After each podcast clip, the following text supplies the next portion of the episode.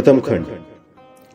विश्वामित्र ने समाचार सुना और एकदम से शुद्ध हो उठे।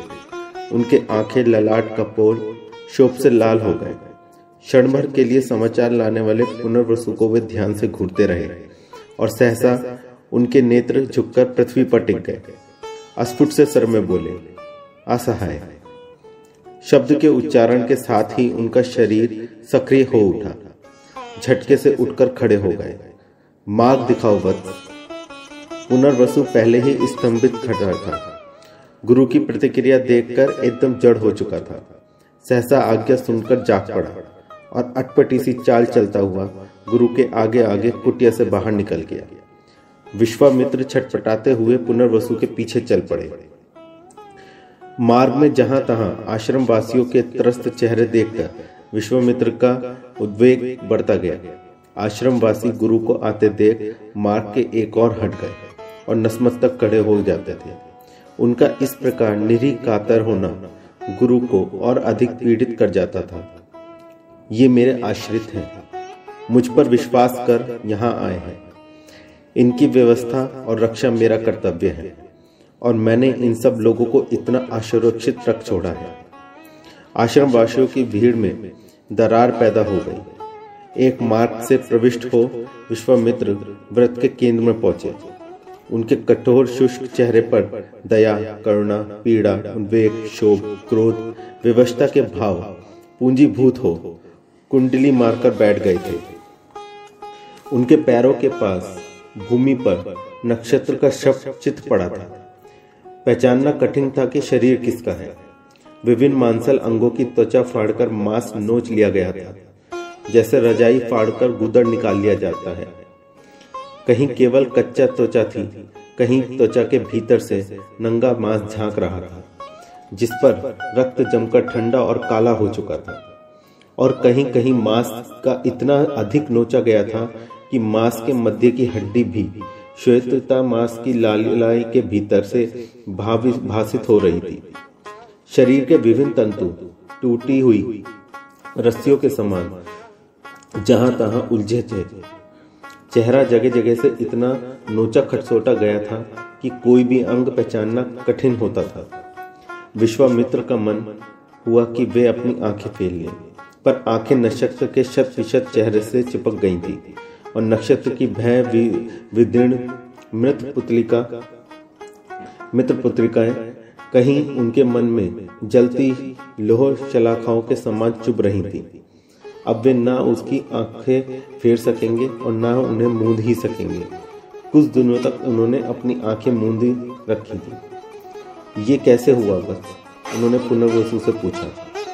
गुरुदेव, पूरी सूचना तो सुकंठ से ही मिल सकेगी। सुकंठ नक्षत्र के साथ गया था। मुझे सुकंठ सुकंठ के पास ले चलो। जाने से पहले विश्वामित्र आदि आश्रम वासियों की भीड़ की ओर उन्मुख हुए। व्याकुल मत हो।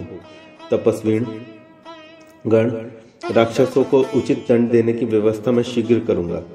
नक्षत्र के शब्द का उचित प्रबंध कर मुझे सूचना दो। वे पुनः वसु के आगे चल, चले जा रहे थे।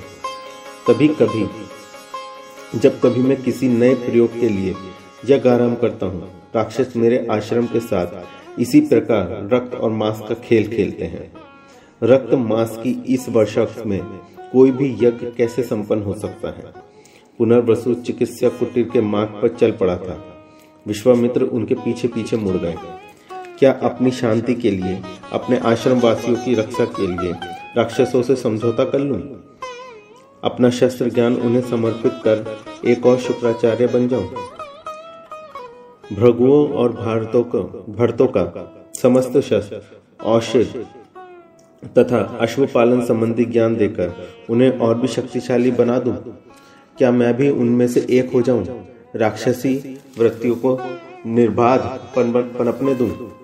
अपने आश्रम से आर्य संस्कृति को निष्कासित कर, उन्हें राक्षस संस्कृति का गढ़ बन जाने दूँ?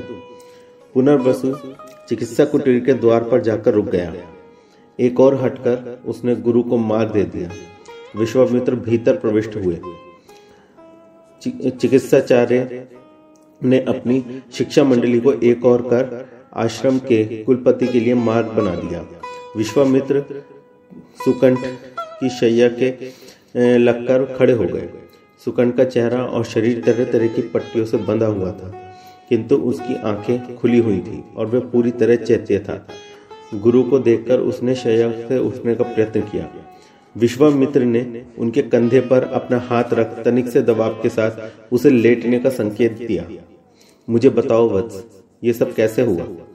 सुकंठ की बोली आँखों में त्रास तैर गया और उसका चेहरा अपना स्वाभाविक रंग छोड़कर कुछ पीला हो गया। मैं तथा तात्र नक्षत्र उधर से जा रहे थे। हमने वहाँ तो राक्षसों को देखा। वे लोग टील डॉल में हमसे बहुत बड़े और शारीरिक शक्ति में हमसे बहुत अधिक थे। उनके वस्त्र अत्यंत भड़कीले, मूल्यवान एवं गद्दे भद्दे थे। शरीर पर विभिन्न प्रकार के मणि माणिक्य एवं स्वर्ण आभूषण इस विपुलता से पहने हुए थे कि वे आभूषण न लगकर कबाड़ का आभास दे रहे थे। आश्रम के भीतर हमें उनका ये भद्दा व्यक्तित्व अत्यंत आपत्तिजनक लग रहा था, पर शायद हम उन्हें कुछ भी न कहते, क्योंकि मेरा ही नहीं, अनेक आश्रम वासियों का यह अनुभव है कि राक्षसों से कोई अच्छी बात कही जाए या उसके सार्वजनिक दूषित व्यवहार के लिए उन्हें टोका जाए तो वे लोग तनिक भी लज्जित नहीं होते। उल्टा झगड़ पड़ते हैं।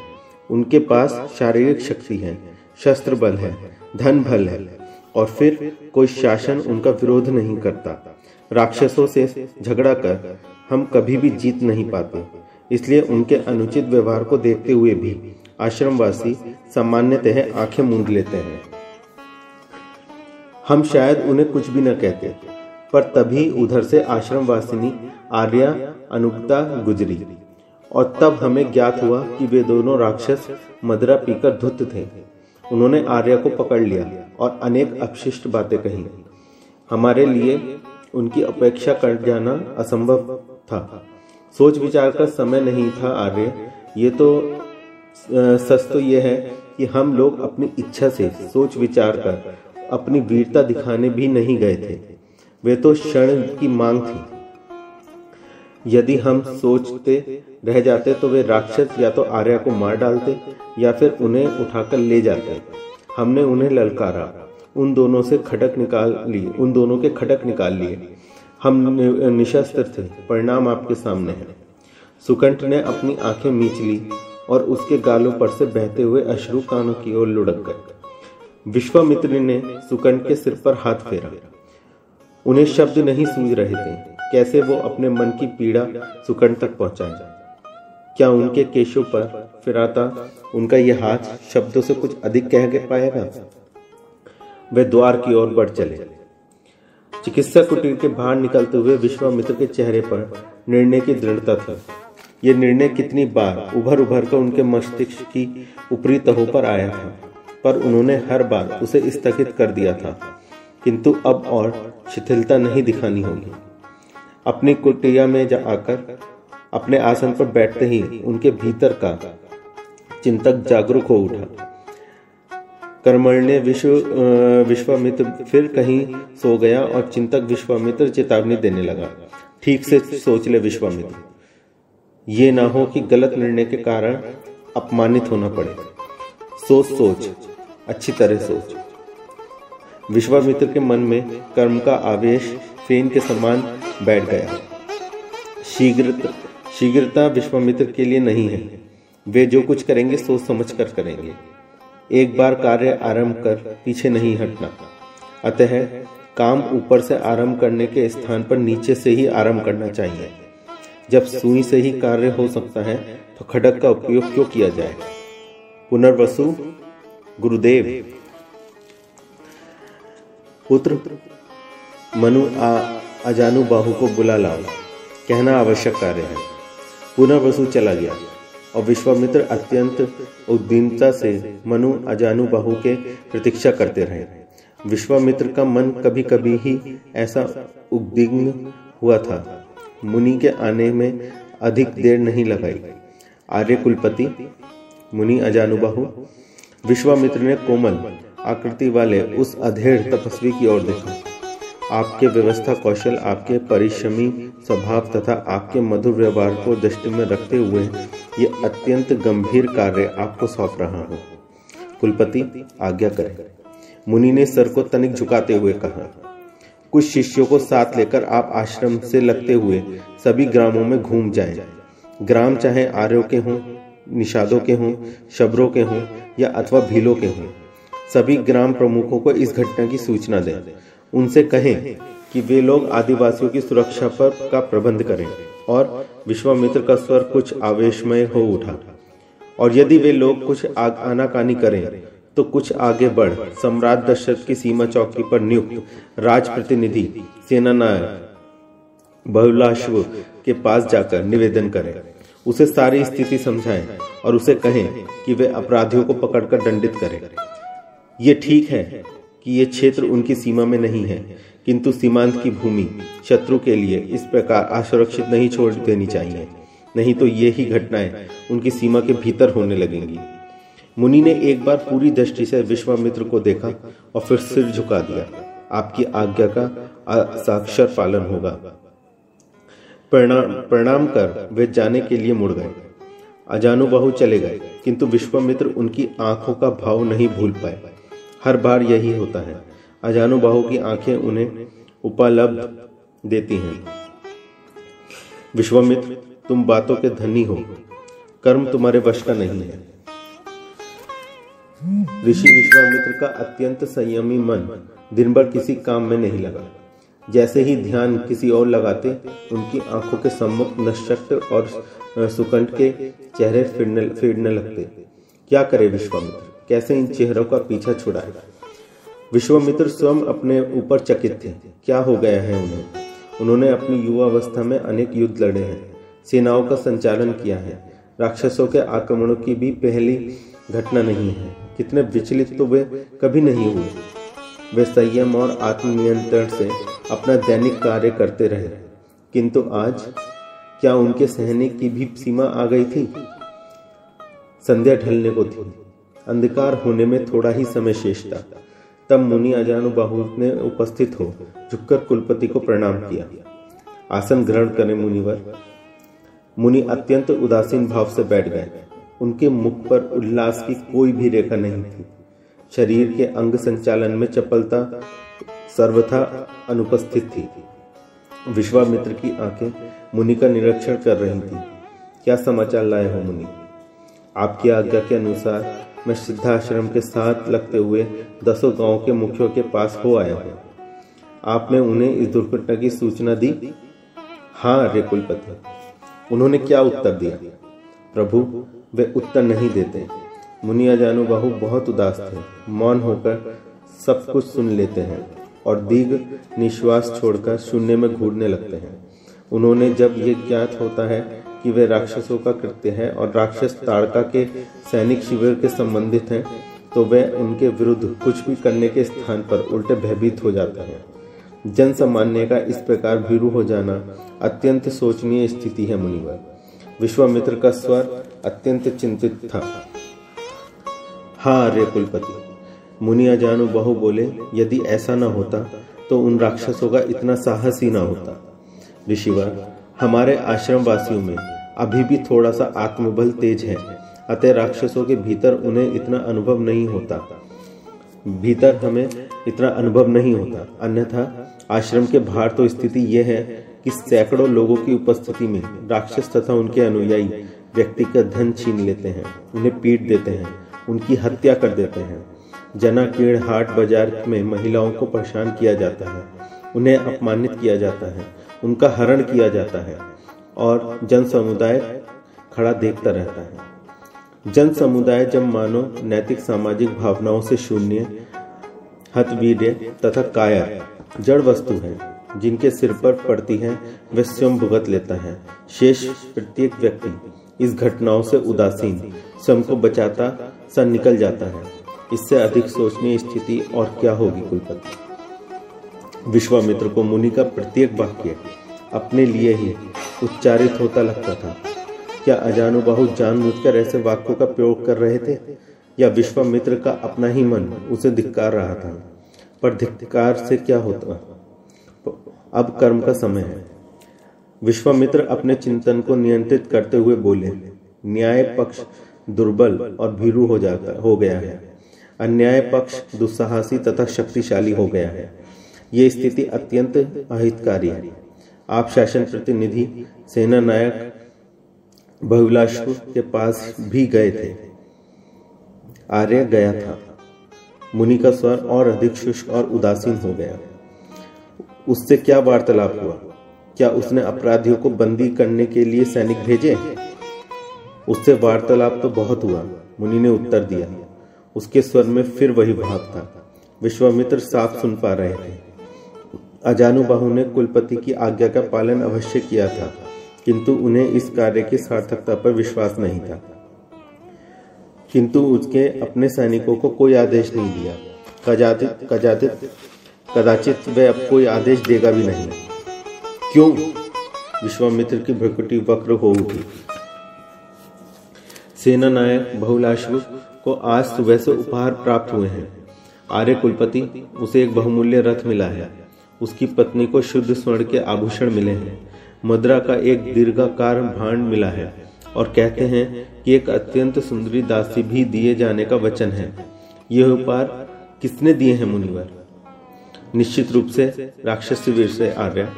राक्षस बिना युद्ध किए भी विपक्षी सैनिकों को पूर्णतः पराजित कर देते हैं। विश्वामित्र के मन में सीमातीत शोभ हिल्लोहित तो उठा। शांति पूर्वक बैठे रहना उनके लिए असंभव हो गया। वे उठ खड़े हुए और अत्यंत व्याकुलता की स्थिति में अपनी कुटिया में एक कोने से दूसरे कोने तक टहलने लगे। मुनि अजानुबाहु ने उन्हें ऐसी शुभता व्यवस्था में कभी नहीं देखा था।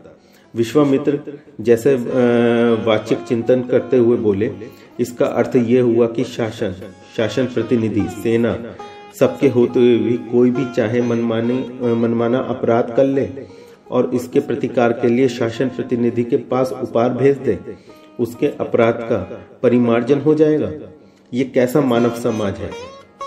हम किन परिस्थितियों में जी रहे हैं? ये कैसा शासन है? ये तो सभ्यता संस्कृति से दूर, हिंसक पशुओं से भरे, किसी गहन विपिन में जीना है। इतना ही नहीं कुलपति, मुनि के स्वर में व्यंग से अधिक पीड़ा थी। मैंने तो सुना है कि उसने अनेक बार राक्षस तथा उनके मित्र प्रतिनिधि शासन प्रतिनिधियों को पहले से ही सूचित कर देते हैं कि वे लोग किसी विशिष्ट समय और विशेष स्थान पर कोई अत्याचार करने जा रहे हैं। शासन प्रतिनिधि को चाहिए कि वह उस समय अपने सैनिकों को उधर जाने से रोक ले और शासन प्रतिनिधि वही करता है। इस कृपा के लिए शासन प्रतिनिधि को पूर्ण पुरस्कार दिया जाता है। असहनीय, पूर्णतः अमानवीय, राक्षसी राक्षसी। विश्वामित्र विक्षिप्त से इधर से उधर चक्कर लगा रहे थे। अपने सेना नायक को बताया था, आपने सेना नायक को बताया था कि आप सिद्धा आश्रम से आए हैं और आपको मैंने भेजा है? सहसा विश्व ने रुक कर पूछा हाँ आर्य, मुनि ने कहा उसका कोई प्रभाव नहीं हुआ। मुनि अजानु बाहु के मुख पर व्यंग आ बैठा। आप सब कुछ जानते हुए भी पूछते हैं, ऋषिवर। राक्षसों ने कभी भी आश्रमों तथा ऋषियों को सम्मान की दृष्टि से नहीं देखा। उनकी ही देखा देखी अनेक आर्यों ने भी ऋषियों को उपहास की, तुच्छ एवं नगण्य वस्तु मान लिया है।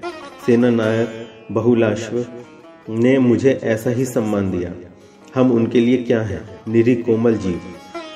जो उन्हें डंक नहीं मार सकते और वे जब चाहें हमें मसल सकते हैं। विश्वामित्र का ध्यान मुनि के व्यंगात्मक स्वर की ओर नहीं गया। उनका क्रोध बढ़ता जा रहा था। लगता था वे किसी भी क्षण फट पड़ेंगे। पर उन्होंने स्वयं को किसी प्रकार नियंत्रित किया। बोले अच्छा मुनिवर, आप विश्राम करें। मैं कोई ना कोई व्यवस्था अवश्य करूँगा। ये क्रम बहुत दिन नहीं चलेगा। विश्वामित्र का क्रोध उन्हें खींचकर बार बार किसी और लोक में ले जाता था और इस बार स्वयं को घसीटकर वृद्धाश्रम में ले जा रहे थे। कैसा समय है ये कि जिस ऋषि विश्वामित्र के सम्मुख आर्य सम्राट सिर झुकाते हैं, आज वे एक तुच्छ सेना नायक उनकी उपेक्षा कर रहा है? लेकिन इसलिए उन्होंने अपनी इच्छा से सामाजिक सत्ता, सैन्य बल, अर्थशास्त्र तथा भोग की भौतिक सामग्रियों का त्याग कर समाज के कल्याण के लिए तपस्या का ये कठिन मार्ग स्वीकार किया था। जिन गुणों के लिए उनकी पूजा होनी चाहिए थी, उन्हें उसका दोष मान लिया गया था। मुनि की बात सुनकर बोले, कहिए मुनिवर, मैं सुन रहा हूँ। आर्य कुलपति अजानु बाहु बोले सेना लायक बहुलाश्व ने सैनिक शिविर के समीप सम्राट दशरथ के राज्य की सीमा के भीतर ही एक ग्राम है। ग्राम के निवासी जाति से निषाद हैं। पुरुष अधिकांशतः नौकाएँ चलाते हैं और स्त्रियाँ मछलियाँ पकड़ती हैं। शायद मैं उस ग्राम से परिचित हूँ विश्वामित्र बोले। उसी ग्राम में गहन नाम का एक व्यक्ति रहता है। वे कुछ दिन पूर्व आर्य युवकों का एक दल गहन की कुटिया पर गया। युवकों ने मदरा इतनी अधिक पी रखी थी कि उन्हें उचित अनुचित का बोध नहीं था। उन्होंने सीधे स्वयं गहन के पास जाकर मांग की थी कि वे अपने परिवार की स्त्रियाँ उनकी सेवा में भेज दें। ऐसी अशिष्ट मांग सुनकर गहन युद्ध को उठा। उसके आह्वान पर गाँव के अधिक अनेक युवक एवं वहाँ एकत्रित हो गए। किंतु आर्य युवक की उनकी मांग से टले नहीं। इतना उनका तर्क था कि वे लोग धनी मानी स्वयं आर्य हैं और कंगाल गहन परिवार की स्त्रियाँ नीच जाति की स्त्रियाँ हैं। नीच जाति की स्त्रियाँ की कोई मर्यादा नहीं होती। वे होती ही इसलिए हैं। वे लोग न केवल अपनी दुष्टता पर लज्जित नहीं हुए वरन अपनी हट मनवाने के लिए झगड़ा भी करने लगे। उस झगड़े में उन्हें कुछ चोटें आईं। अंततः वे लोग ये धमकी देते हुए चले गए कि वे नीच जाति को उसकी उद्दंडता के लिए ऐसा दंड देंगे जो आज तक किसी ने नहीं देखा होगा। न सुना होगा। फिर विश्वामित्र तन्मयता से होकर सुन रहे थे। गहन काल ने अस्वस्थ गहन कल से अस्वस्थ चल रहा था। आज जब सारा ग्राम उनके काम में नदी पर चला गया, अपने काम से नदी पर चला गया, गहन अपनी कुटिया में ही रह गया। गहन की देखभाल के लिए उसकी पत्नी भी रह गई। उसनी सास की सहायता करने के विचार से गहन की दोनों पुत्र वधुएँ भी घर पर ही रहीं। गहन की दोहती दोहिता अकेली कहा जाती? अतः वे भी नदी पर नहीं गई। फिर विश्वामित्र ने स्वाक रोते हुए श्वास रोके हुए सब कुछ सुन रहे थे। अवसर देखकर आर्य युवकों का यही दल ग्राम में घुस गया। मुनि अजानी बाहू ने बताया, अनेकों अस्वस्थ गहन क्या करता? अकेला अस्वस्थ गहन क्या करता? उन्होंने उसे पकड़कर एक कंबे से बाँध दिया। उसकी वृद्ध पत्नी, युवा पुत्र, वधुओं तथा बाल दुहिता को पकड़कर गहन के सम्मुख ही नग्न कर दिया। उन्होंने वृद्ध गहन की आँखों के सम्मुख बारी बारी से उन स्त्रियों का शील भंग किया। फिर उन्होंने जीवित गहन को आग लगा दी और जीवित जलते हुए गहन की उन चिता में लौह शलकाएँ गर्म कर करके उन स्त्रियों के गुप्तांगों पर उनकी जाति चिन्हित की। असहनीय विश्वामित्र ने व्यथा से कराते हुए कहा, उन्होंने दोनों हथेलियों से अपने कान बंद कर लिए, आँखें मीच ली। वृद्ध ऋषि की मानसिक पीड़ा देखकर मुनि अजानु बहुत चुप हो गए। ऋषि विश्वामित्र ने उन आर्यों की कौन सी जाति है? भारतों में सर्वश्रेष्ठ विश्वामित्र वे विश्वामित्र उन निषाद स्त्रियों के साथ घटी घटना को सुन नहीं सकते। और वे कुलीनता का दम्भ भरने वाले आर्य युवक ऐसे कृत्यों को अपना धर्म मानते हैं। अजानु बहु को लगा कि उसके मन में बैठा विश्वमित्र द्रोह, द्रोही भाव विगलित हो उठा है और अब उसके मन में श्रद्धा है। इस वृद्ध ऋषि के लिए दूसरा भाव हो ही क्या सकता है? इस जैसा उज्जवल मन होते हुए भी परिस्थितियों के सम्मुख कैसा आशाएँ हो गए हैं विश्वामित्र। मुनि चुपचाप कुलपति की आकृति पर चिन्हित पीड़ा को आँखों से पीते हुए कुछ नहीं बोले और बोलकर ऋषि की पीड़ा में वृद्धि उनका करना उन्होंने उचित नहीं समझा। इस घटना की सूचना सेना नायक बहुला को है? अंत में विश्वामित्र ने ही पूछा। शासन तंत्र के विभिन्न प्रतिनिधियों ने इस घटना की सूचना पाकर जब कुछ नहीं किया तो गहन के पुत्र बहुलाश्व के पास भी गए थे। बहुलाश्व ने सारी घटना सुनकर कहा, वे शोध करके देखेगा कि इस घटना में तथ्य कितना है। इतनी बर्बादी हो, बर्बरता हो रही है। अमानवीय पैशाचिक राक्षसी और शासन का प्रतिनिधि कहता है कि वह शोध करेगा। विश्वामित्र असाधारण तेजपुंज हो रहे थे। वे आर्य युवकों की जीवित त्वचा खींच ली जानी चाहिए। मैं घोषणा करता हूँ कि वे युवक आर्य नहीं हैं। वे लोग राक्षस हैं, पूर्ण राक्षस, रावण के वंशज। आर्य कुलपति मुनि बोले, गहन पुत्र उन स्त्रियों के साथ मुझे मिले थे। मैं उन्हें अपने साथ सिद्धा आश्रम ले आया हूँ। वे आश्रम के बाहर स्वयं को कहीं भी सुरक्षित नहीं पाते। उन्हें बुलाओ। विश्वामित्र उतावली से बोले, मुनि बाहर गए और क्षण भर में ही लौट आए। उनके साथ एक भीड़ थी। चुपचाप मौन, किंतु उनकी आकृतियों का आक्रोश और विद्रोह चिपक सा गया था। उन्होंने कंधे पर चारपाइयाँ उठा रखी थी। चारपाइयाँ भूमि पर रखकर वे लोग हट गए। केवल दो पुरुष उन चारपाइयों के पास खड़े रह गए। कदाचित ये दोनों ही गहन के पुत्र थे। विश्वामित्र ने देखा अत्यंत पीड़ित चेहरे, त्रस्त एवं आतंकित। चारपाइयों पर एक वृद्ध स्त्री थी। कदाचित यही गहन की पत्नी थी, जो युक्तियाँ असहाय पीड़ा में कराती हुई और एक निपट बालिका, जिसने अपनी पीड़ा को सहने के उपक्रम में दांतों से अपने होठ काट लिए थे। विश्वामित्र का दृढ़ व्यक्तित्व सर्वथा हिल गया। उनके जी में आया कि वे रो पड़े। उन राक्षसों को उस बालिका पर भी दया न आई। और सहसा विश्वामित्र ने भीतर घृणा पूंजी भूत होने लगी। इस घृणा को पोषित करना होगा तभी राक्षसों का संहार होगा। मुनिवर इन देवियों को तुरंत चिकित्सा कुटुंब में पहुंचाकर उनका उपचार करवाएँ। उन्होंने आदेश दिया गहन के पुत्रों तुम दोनों यहीं ठहर जाओ। भीड़ चारपाइयों को लेकर चली गई। केवल गहन के दोनों पुत्र पीछे रह गए। बैठ जाओ पुत्रों ऋषि ने कहा। वे दोनों दंड के समान ऋषियों के चरणों में टूट कर गिर पड़े। जैसे अब तक का रोका हुआ बाँध बह गया हो। वे देर तक उनके चरणों पर पड़े रहे, रोते रहे। विश्वामित्र की आँखों से भी निशब्द आँसू बहते रहे। अंततः ऋषि बोले, उठो वत्स, धैर्य धारण करो। मुझे बताओ कि जब तुम्हारी सहायता को कोई नहीं आया तो तुम्हारे ग्राम बंधुओं ने उन आर्य युवकों से प्रतिरोध क्यों नहीं किया? ऋषिवर, वे आत्महत्या होती। हमारा सारा ग्राम जला दिया जाता। सारे पुरुषों की हत्या कर दी जाती ग्राम की अनेक प्रत्येक ग्राम की प्रत्येक स्त्री, स्थिति की भी वही स्थिति होती जो हमारे परिवार की स्थितियों की हुई, स्त्रियों की हुई है। इन, उन कार, आर्य युवकों के भय से, किसी आर्य वेद ने उनका उपचार भी नहीं किया। गहन का ज्येष्ठ पुत्र गगन बोला, ऐसे शक्तिशाली लोग हैं। ऋषि पीड़ा ने साथ साथ आश्चर्य से भरकर उठे, बोले, बस, कौन लोग हैं वे? गगन ने सिर झुकाए, मौन बैठा रहा। तुम उन लोगों को से परिचित हो? गगन ने सूर्यकृति में सर हिला दिया। तो बताते क्यों नहीं? गगन की आँखों में मृत्यु की छाया प्रत्यक्ष हो गई। उन्हें पता चलेगा तो मैंने आपको बताया है कि तो वो लोग मेरी भी हत्या कर देंगे। विश्वामित्र तेज प्रचलित स्वर में बोले, मृत्यु के भय से कायर मत बनो बस। जो तुम, जो कुछ घटित हो चुका है, क्या वे किसी मृत्यु से कम है? मैं तुम्हें सिद्ध आश्रम में शरण देता हूँ। बोलो वे लोग कौन है? बाध्य न करें ऋषिवर गगन का मुख अत्यंत दीन याचना में डूब गया। बोलो, ऋषि कड़क कर बोले, उन दलितों का उद्धार कभी भी कभी नहीं होता जो अत्याचार का विरोध नहीं करते। गगन ने अत्यंत भयभीत होकर ऋषि को देखा। वहाँ मानो विश्वामित्र नहीं थे। एक तेज था, प्रकाश था, सत्य था। उस तेज में वह बंध गया। उसका भय भीतर का प्रतिरोध उस प्रकाश में विलीन हो गया। बोला उनका नेता सेना नायक बहुलाश्व का पुत्र देव प्रिय है। पर देव प्रिय का नाम लेते ही वे सचेत हो उठा। वह अपने आप में लौट आया था। सहसा ही उसके रोने के लिए अपने होठ फैला दिए। विश्वामित्र का मस्तिष्क झन, झनाका खा गया। स्वयं राज प्रतिनिधि का ही पुत्र राक्षसी कृत्य करेगा तो न्याय कौन करेगा? न्याय की मांग करने कौन किसके पास जाएगा?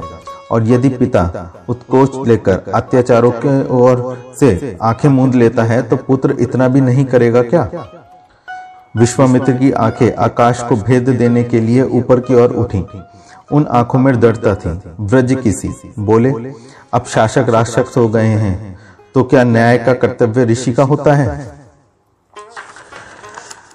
तभी मुनि अजानु बाहु ने कुटिया में प्रवेश किया। उनका मुख पहले से ही अति पीड़ित था। विश्वामित्र की प्रश्न भरी नज़रें उनकी ओर उठी। आचार्य कुलपति, उन स्त्रियों में से वृद्धा और बालिका का देहांत हो गया है। विश्वामित्र कुछ नहीं बोले। उनकी आँखों में जल के दो कण चमक आए। मुनि अजानु बहु और गहन के पुत्रों, दोनों पुत्र जा चुके थे। विश्वामित्र अकेले अपनी कुटिया में इधर से उधर टहल रहे थे। वे बार बार किसी निर्णय पर पहुँचते और उसे त्याग देते। वे निर्द्वंद रूप से एक निर्णय पर पहुँच नहीं पा रहे थे। क्या करें? प्रश्न प्रश्न। चिंता ही चिंता। वे सोचते जा रहे थे। बात सोचने की नहीं, चिंता की भी नहीं थी। सतयुग के साथ ही देवताओं का एक बल एकदम क्षीण हो चुका था। देव शक्ति के क्षीण होते ही राक्षसों के सिर उठाना आरंभ किया। वे शस्त्र बल से संपन्न हैं। और उनके पास जन शक्ति है। और अब तो उनको रावण जैसा नेता भी मिल गया है। जम्मू द्वीप की ही नहीं, क्षीण शक्ति देवलोक पर धावा माल आया है। विश्वामित्र की आँखें उन अनजाने भय से विस्फारित हो उठी। कितना असुरक्षित है आर्यवर्त। आर्यवर्त ही क्यों? सारा जम्मू द्वीप।